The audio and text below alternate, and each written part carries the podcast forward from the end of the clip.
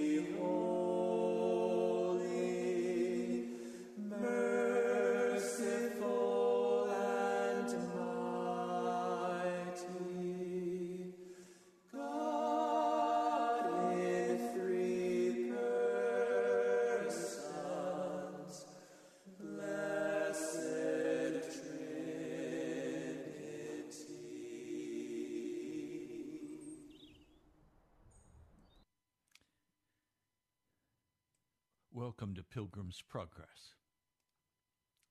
I'm Ray Greenley from the National Prayer Chapel.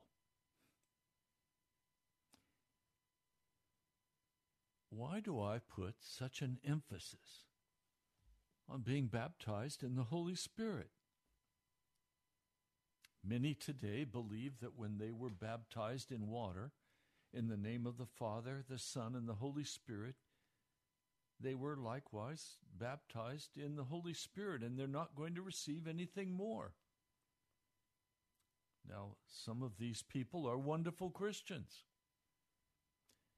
They have given themselves to follow Jesus. They have given themselves to honor the King of Kings and the Lord of Lords. So, why am I emphasizing the power of the Holy Spirit? Well, first of all, because their life demonstrates a lack of power. I have spoken with some, and they have honestly confessed to me that they have not won one person to Jesus.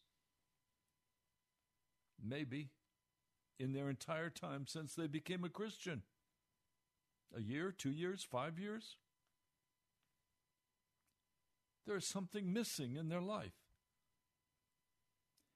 But I'll tell you the advantage to not receiving the full Pentecost baptism is that then the primary focus of a person's life can be piety, the reading of the scriptures and prayer, and can be the constant battle with their sin nature. Having been born from above, they have the power to no longer walk in sin, and so they walk in constant discipline before the Almighty God. They concern themselves with their family, with their income, being able to be responsible and pay their bills, pay their debts, cover what they believe needs to be covered. But in the midst of all of that, they have no power. When they try to witness, their words fall to the ground. They're blown away.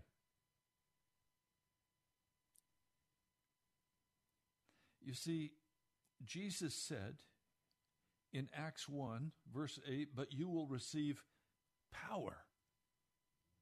Dunamis, dynamite, that's the Greek word. When the Holy Spirit comes on you, and you will be my witnesses in Jerusalem, in all of Judea and Samaria, and to the ends of the earth. Well, a person who has simply received Jesus Christ and been born from above while being a very sincere and devout Christian. Goes on with their normal life. And the call of God cannot be fulfilled. The old nature has not been removed.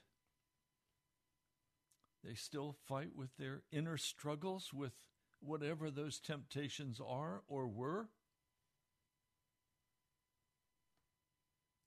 That's not where the Lord wanted to have us as a resting place. He wanted us to join together constantly in prayer and wait on the baptism of power from the Holy Spirit. See, the church does not have a prayer meeting, the church is a prayer meeting. But we become impatient and we say, no, no, we've got to go. We've got to start this new program. We've got to go out witnessing. We've got to pass out tracts. We've got to, gotta, gotta, gotta, gotta, gotta, gotta. And through friendship evangelism, some people will come to the church. But that's not the way God intended it to be. He, intended, he intended for us to have power. But it's like a man born blind, and everybody else in the village is also blind. And so, for someone to come and begin to talk about the wonders of seeing, they say, What are you, insane? We're fine just the way we are. We're all blind and we know that. That's our life. That's what we've learned to adapt to. And so this is how we live. And so to begin to talk about the wonders of having your eyesight, they don't understand.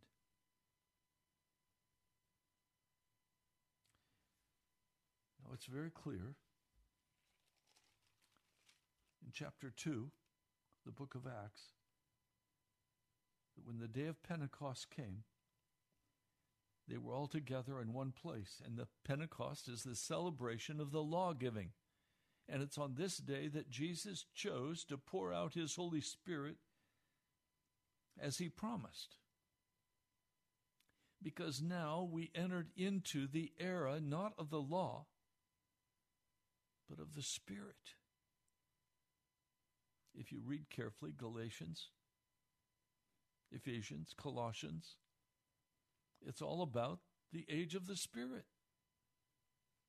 Not living under the law, but living under the authority of the Holy Spirit.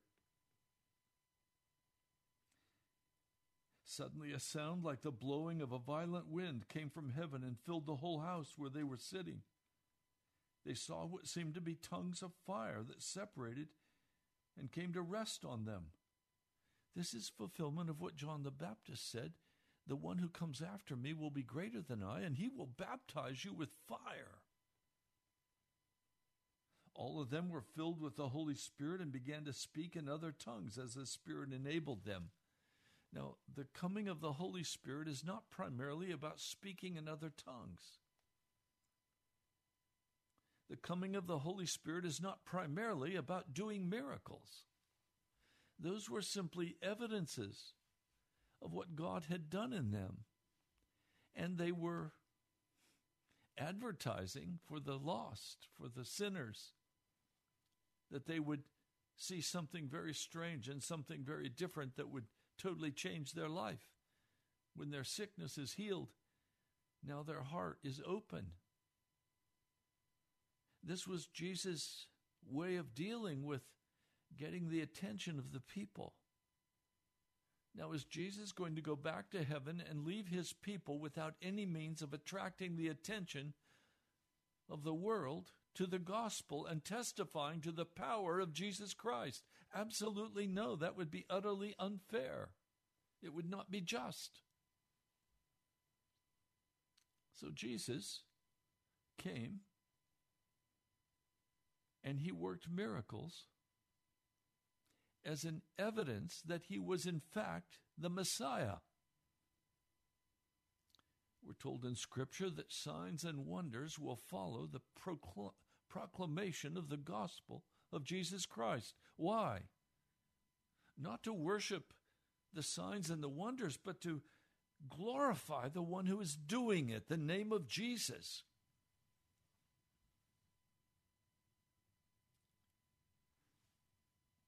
Now, sometime after the Holy Spirit had been poured out,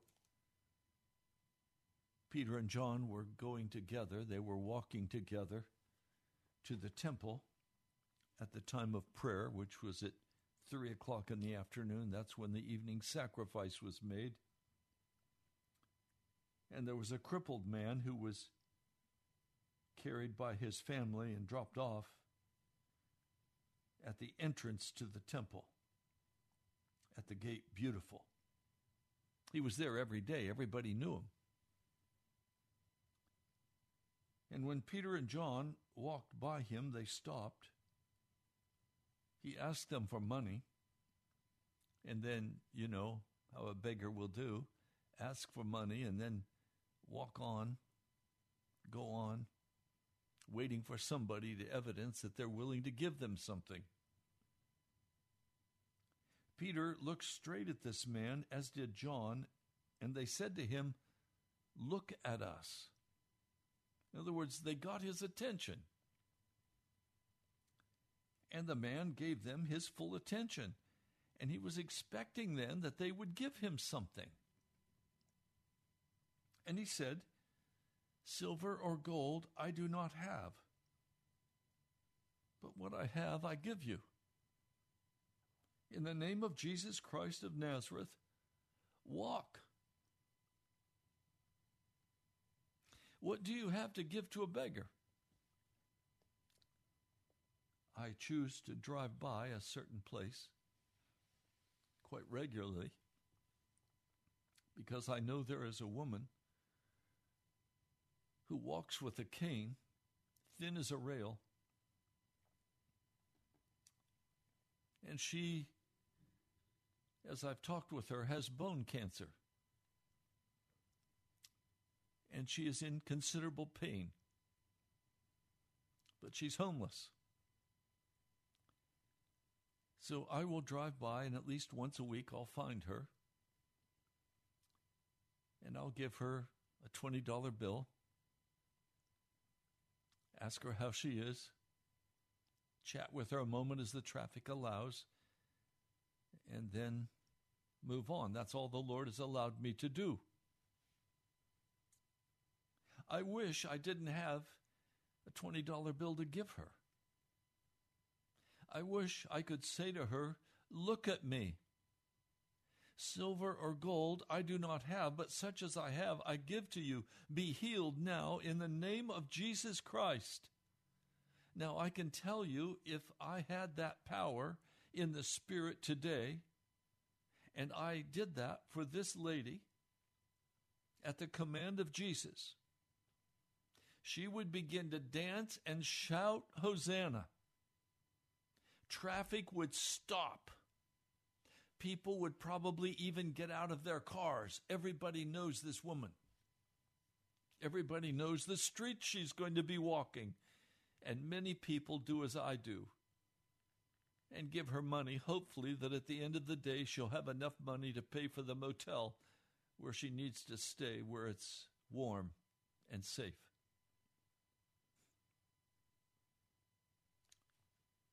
What do you have to give to a beggar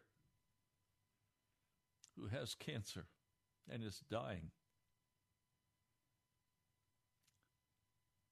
Many of you will drive right on by that person and say, I'm not going to give them anything. If they just go get a job, they'd be fine. Well, she can't go get a job. She's dying. And she is in quite a bit of pain. I've watched as she has deteriorated. I know she won't be there much longer. My heart is broken. I wish I had no silver or gold to give her.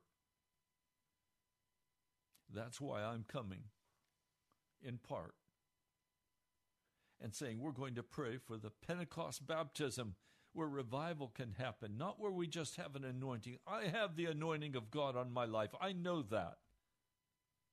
People have been brought to Jesus by listening to this broadcast. Many have testified to that. Mike in Oklahoma and many others testify that there is an anointing of God on the message that is proclaimed over these airwaves. And I praise God for that anointing, but it's not enough. It's not the full Pentecost baptism. And so I I witness and I testify and most people run. Most people leave. One person that I witnessed to was a Buddhist. And she became very angry with me and cut me off and said, I don't believe in God. I don't believe in the metaphysical. Don't talk to me about it. I'm not going to talk to you. Okay. I moved on. Last night I saw this woman again. And this time I didn't approach to speak with her about Jesus. She came immediately, quickly to me, repenting for her meanness toward me. I thanked her for her honesty. And I said, I am praying for you. And she said, Please, Pastor, pray for me. She doesn't believe in God, but she's saying, Please pray for me. Her husband is dying of Lou Gehrig's. I've known him quite a few years. And I've prayed for him and laid hands on him and anointed him. But he was not healed. He's dying. Do you see what I'm talking about?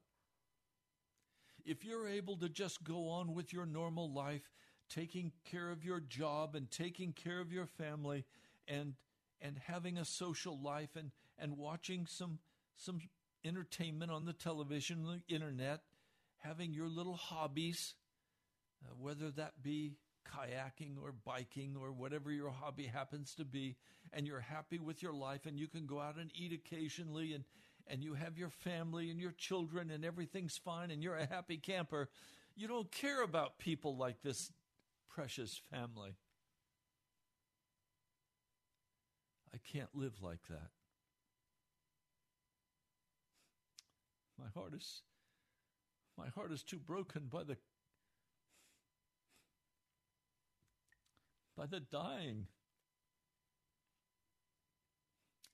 By those who are going to slip into hell if there is not a dramatic, powerful, intrusive work done in their heart by the Holy Spirit. How could I not cry aloud for the baptism of the Holy Spirit? How could you not cry aloud and lay aside everything of the world and the flesh and the devil and just cry aloud for the Holy Spirit? Don't you care about people? Isn't there a compassion in your heart for the lost, for the dying?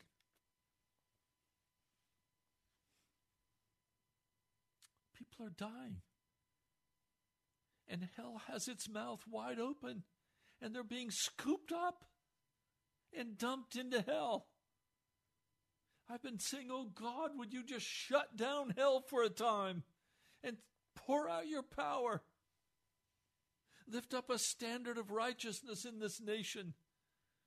Don't you see that America is crashing and it's going to burn?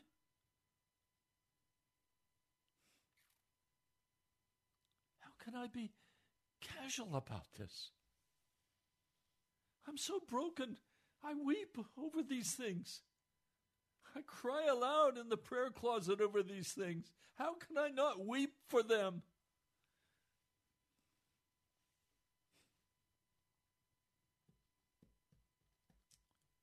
I'm sorry, I don't be I don't mean to be so emotional. But this thing is very real for me. It's my life.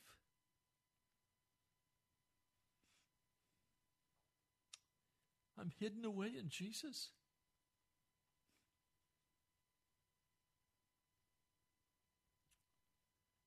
And I love these people. I have a precious man that I love with all my heart. He's a Muslim. I know Jesus is calling him but he's going to have to see the evidence of the Holy Spirit before he comes. The Lord already appeared to him once. But it's going to take more.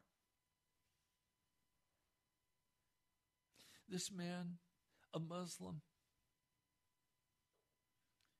sacrifices so much for me financially, for me personally. Because he loves me. I'm his brother. I'm family with him.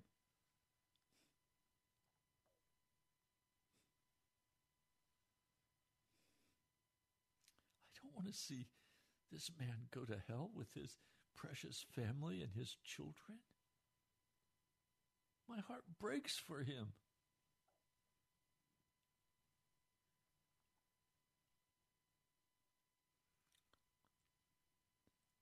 I don't know what to do except Jesus said to me, Wait on me. So I'm waiting on Jesus.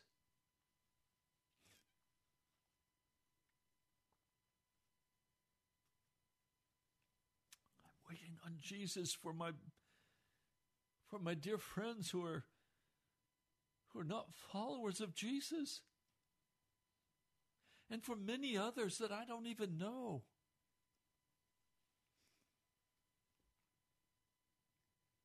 Can we not weep for those who don't know Jesus?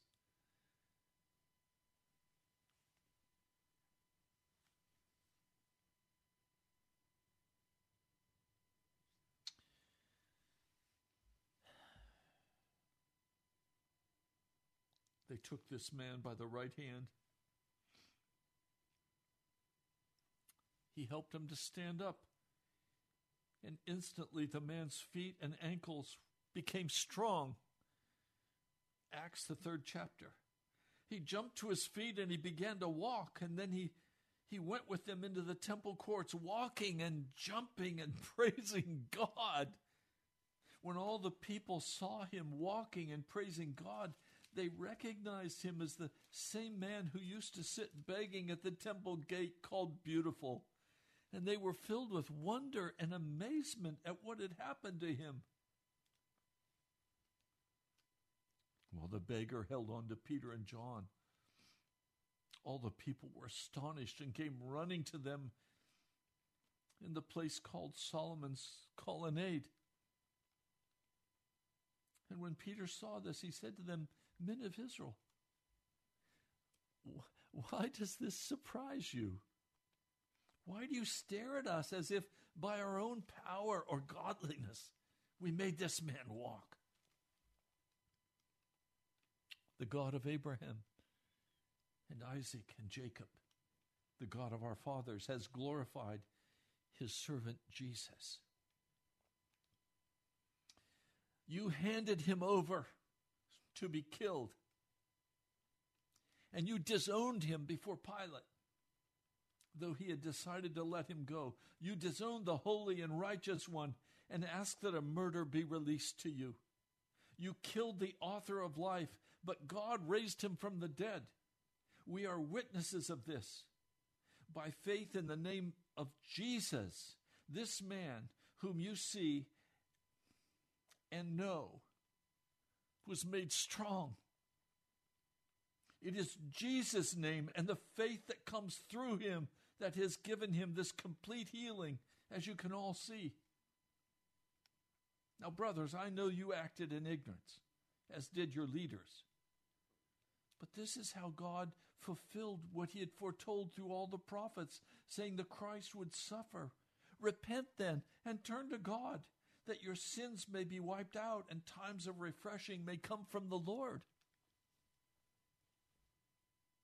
Now, I want you to see something. It may shock some of you.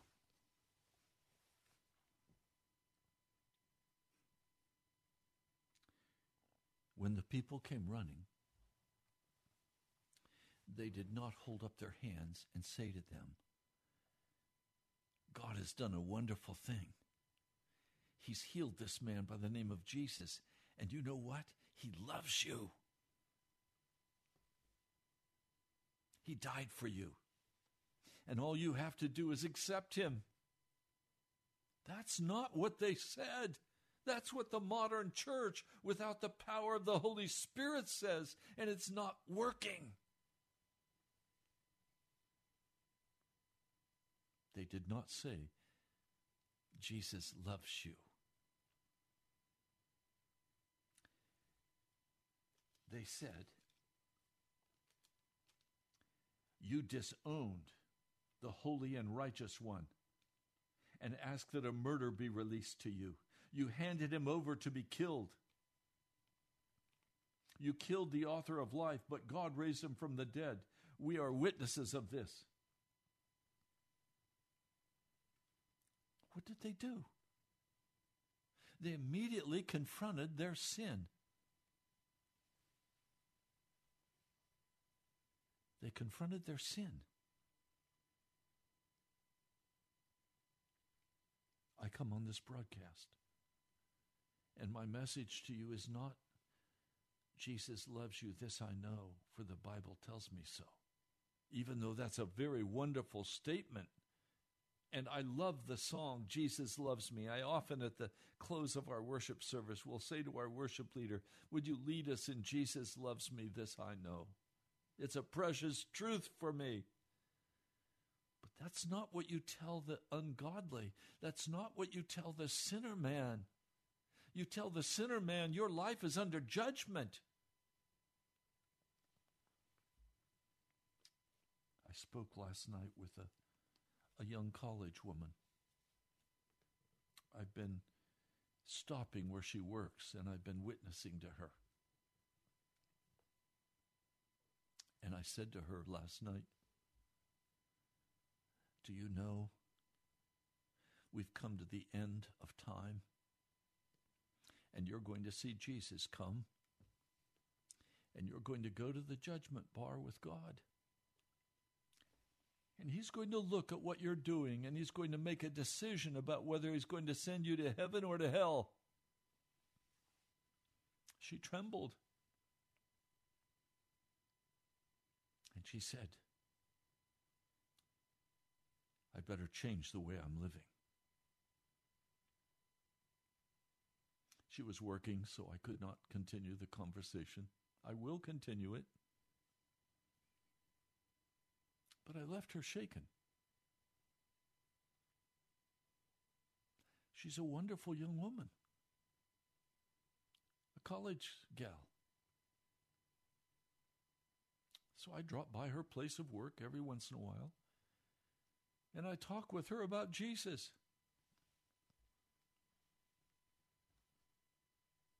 About the fact that she's under judgment,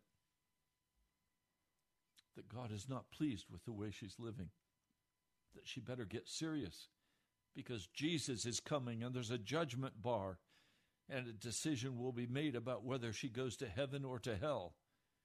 I've not said to her once, Did you know Jesus loves you? That would be totally ineffective. It would not sway her one inch. She would say, Well, of course Jesus loves me. I'm a wonderful person. But hellbound. She needs to hear that.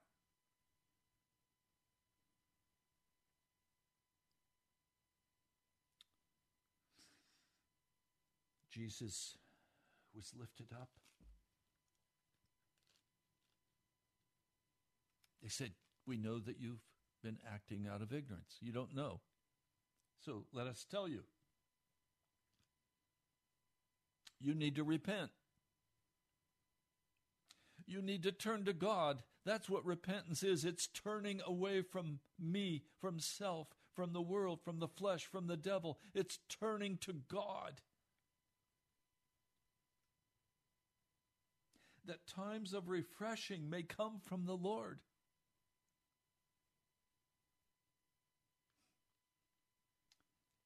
And then they said, Anyone who does not listen to Jesus will be completely cut off from his people.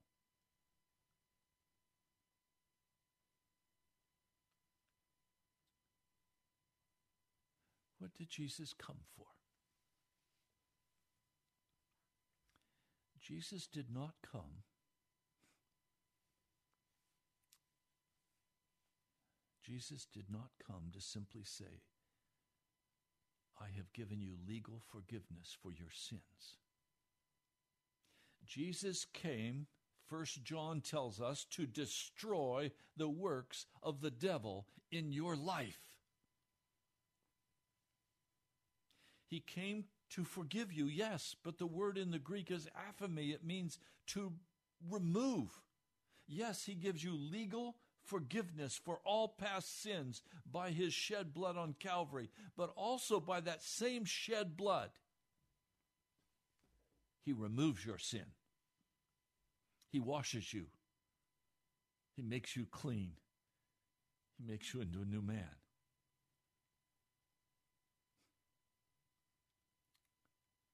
I'd rather not have silver or gold to give to a beggar. I'd rather not have a $20 bill to give a woman who is dying of cancer.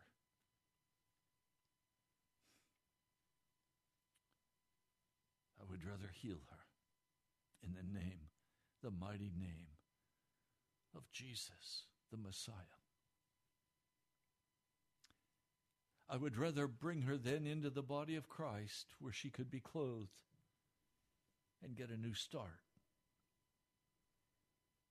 where she could have an apartment or someone to live with, a roommate, a, a, another woman to live as a roommate with her, to begin to teach her the way of the cross.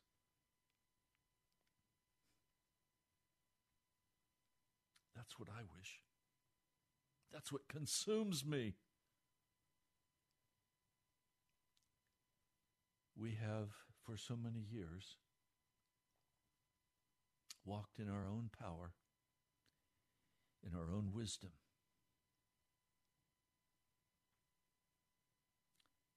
That we have denied the power and presence of the Holy Spirit. We have said we have enough of Him.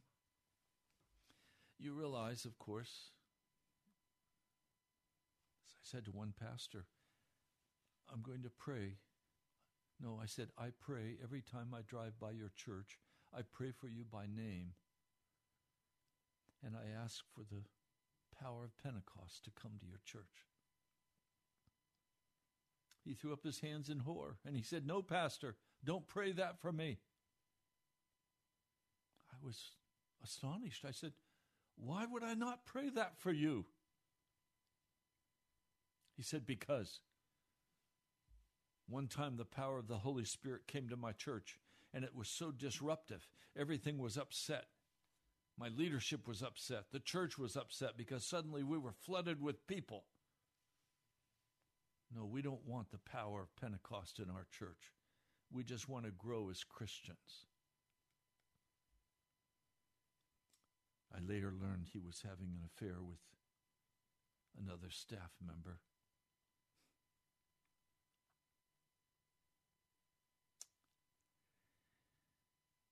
And soon, a young man in his 40s, he was taken home to be with Jesus. I pray. I hope he repented before he faced our Lord. A very successful, large congregation. But he finally filled up his cup. And the Lord said, That's enough. It's finished. And he checked out massive heart attack.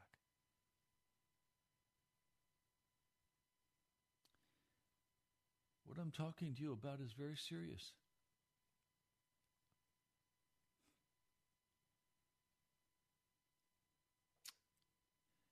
We need the Holy Spirit.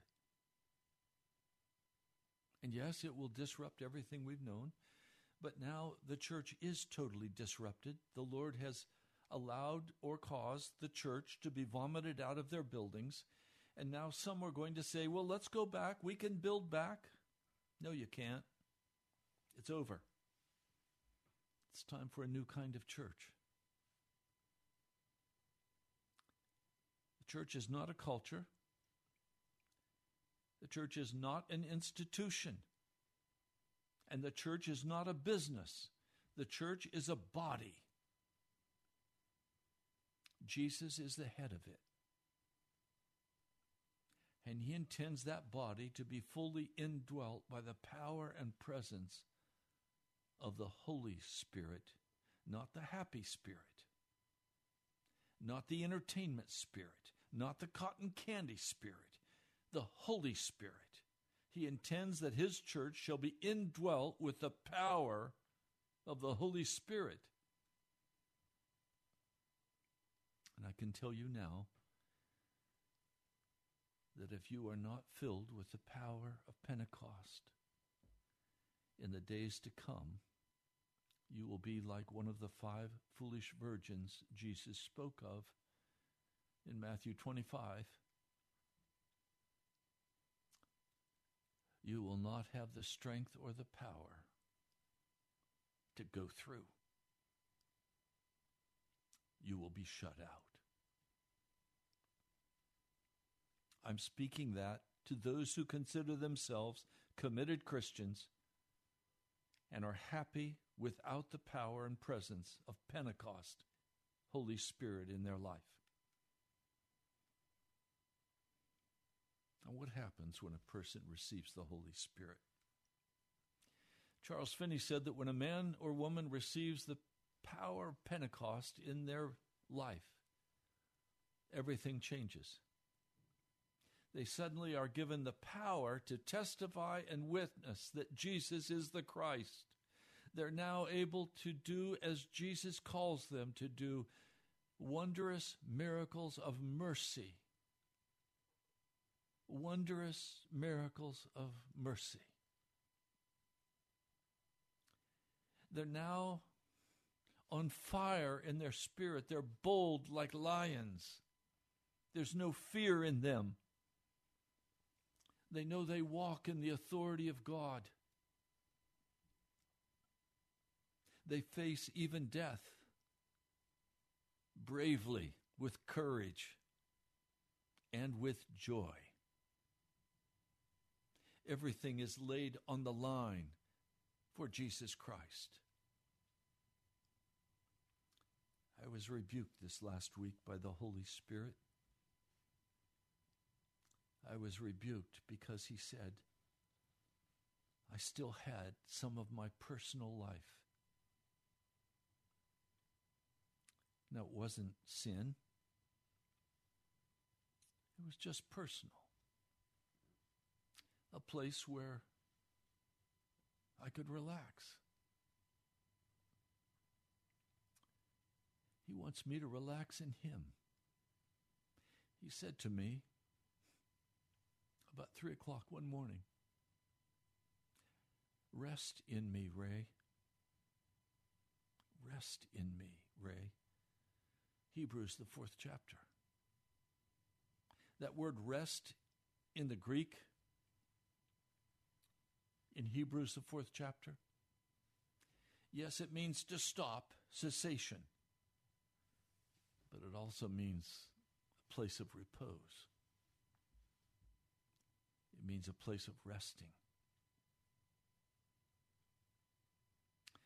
The Lord rested from all of his work when he was finished with the creation. And there yet remains now a Sabbath day's rest for us to enter into, a place where we rest in Jesus, where we don't have any place or anything that we do to veg out, even if it's something not wicked, even if it's just open, clean. No, Ray, rest in me. Let me be your place of repose come to my bedroom, rest in my room. And I repented of having thoughts and ideas that were not of the Lord. It's easy for me to, to begin to say, Lord, I don't have the baptism of the Holy Spirit. What can I do? Rest in Jesus. Wait on the Lord. I'm much better at production, go, go, go, than I am waiting on God, resting in the Lord. And so he has he has kindly rebuked me and said, Don't go there. Let me direct your steps. Rest in me. Okay? But I have feelings too. Course, as the Lord said to one man, Are you more compassionate than I am? No, Lord, no. Jesus is the compassionate one. He's the one who died for us. He also weeps over those who are lost, who've never heard the gospel who've never had an opportunity to turn and even those who've had an opportunity who have been shanghaied by the devil, captured by his wickedness. The Lord loves them.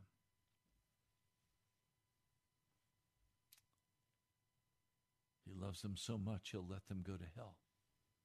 Because if they choose that, that's what he'll let them do.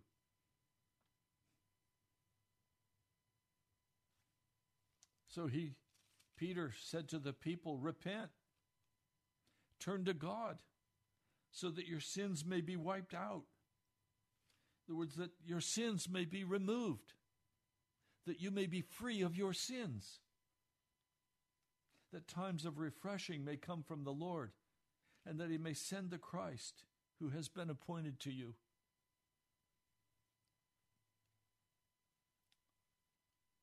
Verse 26 When God raised up his servant, that is Jesus, he sent him first to you to bless you by turning each of you from your wicked ways. I've come today to turn you from your wicked ways, to call you to cry out to God,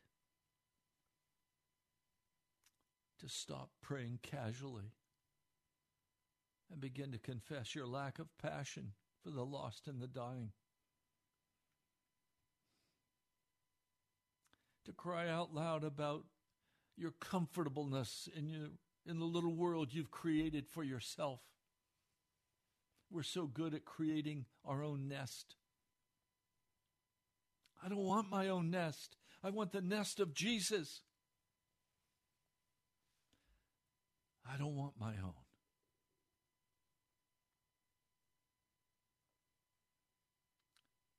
I'm a man without a home,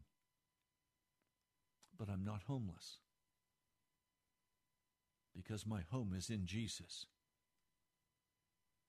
I will never be homeless because my home is where my heart is. And my heart is in Jesus. I'm safe there.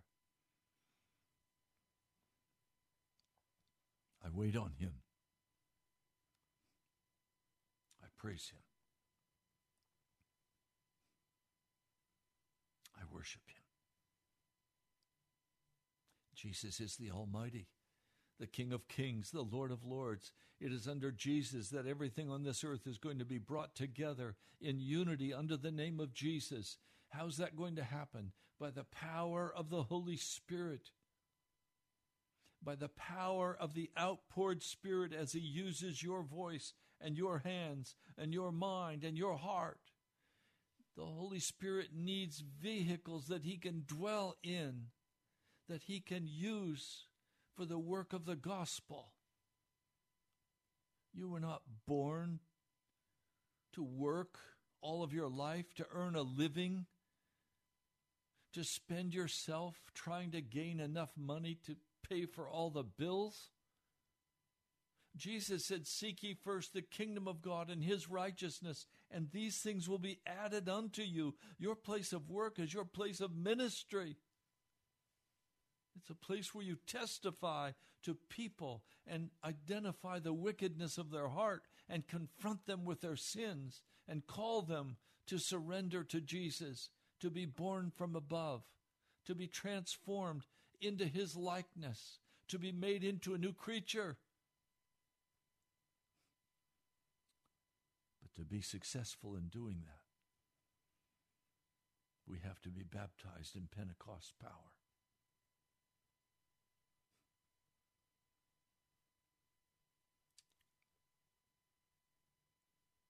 So, Sunday, the National Prayer Chapel will meet Easter Sunday. And we are going to pray. We will sing together several hymns. We will pray. I will not be preaching an Easter message. We'll be praying. And we'll be waiting on the baptism of the Holy Spirit.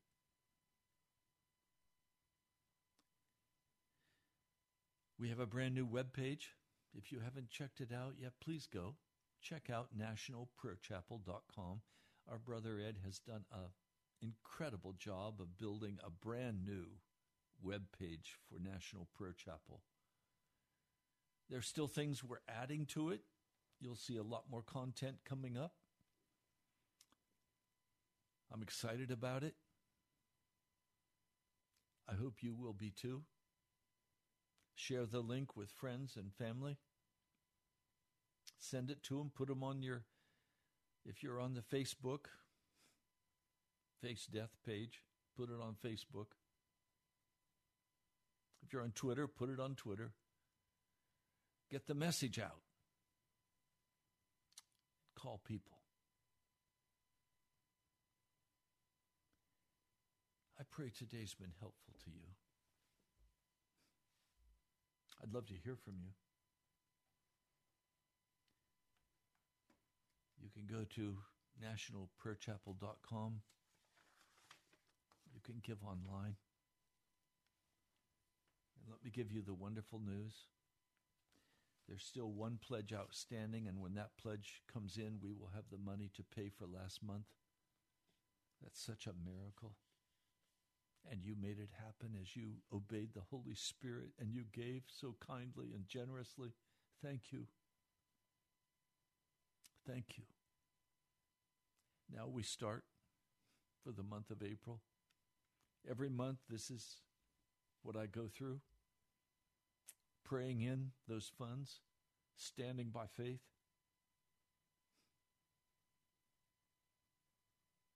I pray that that you'll give as the Holy Spirit calls you. You can write to me at the National Prayer Chapel, Post Office Box 2346, Woodbridge, Virginia. That's Post Office Box 2346, Woodbridge, Virginia, 22195. I apologize, I've not gotten out thank you letters. I've been simply too tired and too much work. But I hope you hear my heart, how grateful I am for your giving. You gave to Jesus, not to me. All of the money that you gave will go for the work of the gospel, for this radio broadcast to cover the cost of, of this broadcast. I don't take a salary from the National Prayer Chapel. All of the money that comes goes directly to the work of the gospel. I'm not independently wealthy. I just have a bank in heaven. And I call on the Father, and He takes care of me. He said, Will you receive only from my hand what I choose to give you? And I said, Yes. And so that's what I do. But for the broadcasts, he told me to invite you to give. And if necessary, do an offertory day. So that's where it's at. God bless you, my brother and sister. I love you. I'm praying for you. Please pray for me. Pray for this broadcast to be spread like the leaves of autumn. It needs a much wider circulation, and you can help make that happen by subscribing to our channel, by liking it, and by sending the link for these videos to friends and family. Well, we're out of time. God bless you. Tomorrow will be a day of prayer. We'll talk soon.